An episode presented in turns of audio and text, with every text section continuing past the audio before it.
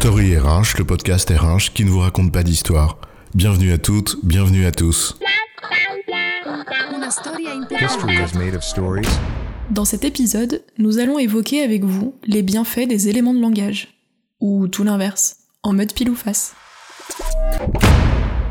De la petite phrase politique, habilement travaillée par un orfèvre de la punchline pour faire le buzz, aux inventions créatives de l'éducation nationale qui réussit à transformer un ballon de rugby en, je cite, référentiel bondissant à la trajectoire aléatoire. Ça s'invente pas, ça.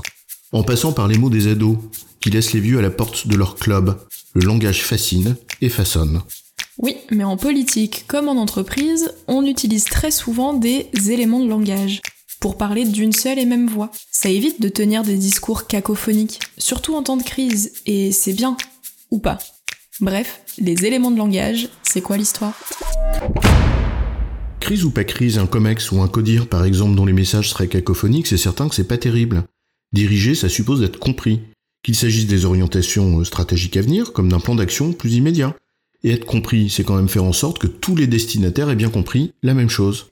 Surtout en situation de crise où il est nécessaire d'éviter encore plus cette cacophonie. Tiens, à Paris, on va confiner trois semaines, puis tout ouvrir ensuite. Et hop, trois jours plus tard, on s'oppose au confinement le week-end. Pas sûr que le fond du message soit audible, donc compris. Bien sûr qu'il faut parler à l'unisson, c'est-à-dire jouer la même partition. C'est essentiel en management et se donner des points de repère dans l'expression de cette partition, c'est utile, oui. Alors en cela, veillez à ce que chaque personne susceptible d'être porteuse d'un message en comprenne la substantifique moelle et s'accorder sur quelques mots-clés qui aident à forger un discours partagé, cela a du sens et c'est efficace. Mais jouer à l'unisson, est-ce que ça signifie que tout le monde doit jouer la même note et du même instrument au même moment? Avoir des éléments de langage pour s'accorder sur le sens des mots, oui. Utiliser les mêmes mots pour désigner les mêmes concepts essentiels, oui, mais attention.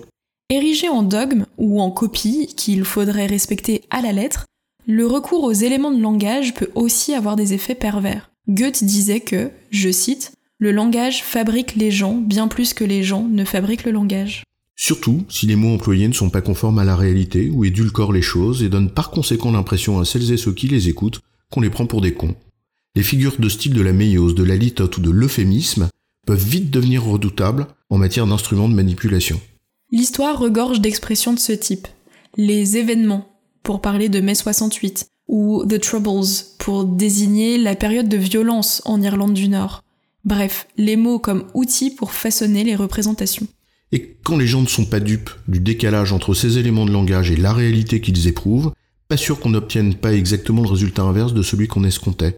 Les techniques sont connues, édulcorer le réel pour faire passer la pilule par exemple. Par exemple, le poste de vendeur qui devient un conseiller clientèle, mais dont la réalité des faits, pour la personne qui l'occupe comme pour le client, c'est plutôt une grosse pression pour placer des produits sans aucune forme de conseil et de harceler le client au téléphone, par exemple.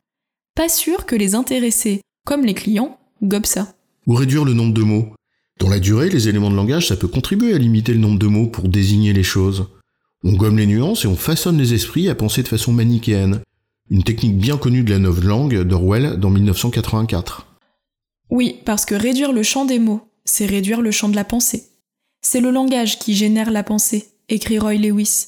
Et réduire le champ de la pensée, pour le destinataire comme peut-être même pour l'émetteur, c'est mieux le contrôler.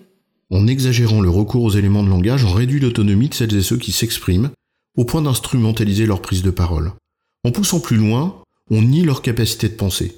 Bref, comme toujours, le problème n'est pas la méthode, mais ce qu'on en fait. Avec les mots, peut-être plus qu'ailleurs, la nuance est utile. On connaît l'adage parlons peu mais parlons bien. C'est une invitation à aller à l'essentiel, mais pas à réduire le nombre de mots, ni vraiment à gommer les nuances. On peut être simple sans être simpliste. Et parler à l'unisson, c'est s'assurer qu'on a tous compris la partition, la mélodie et le rythme. En un mot, c'est connaître la chanson.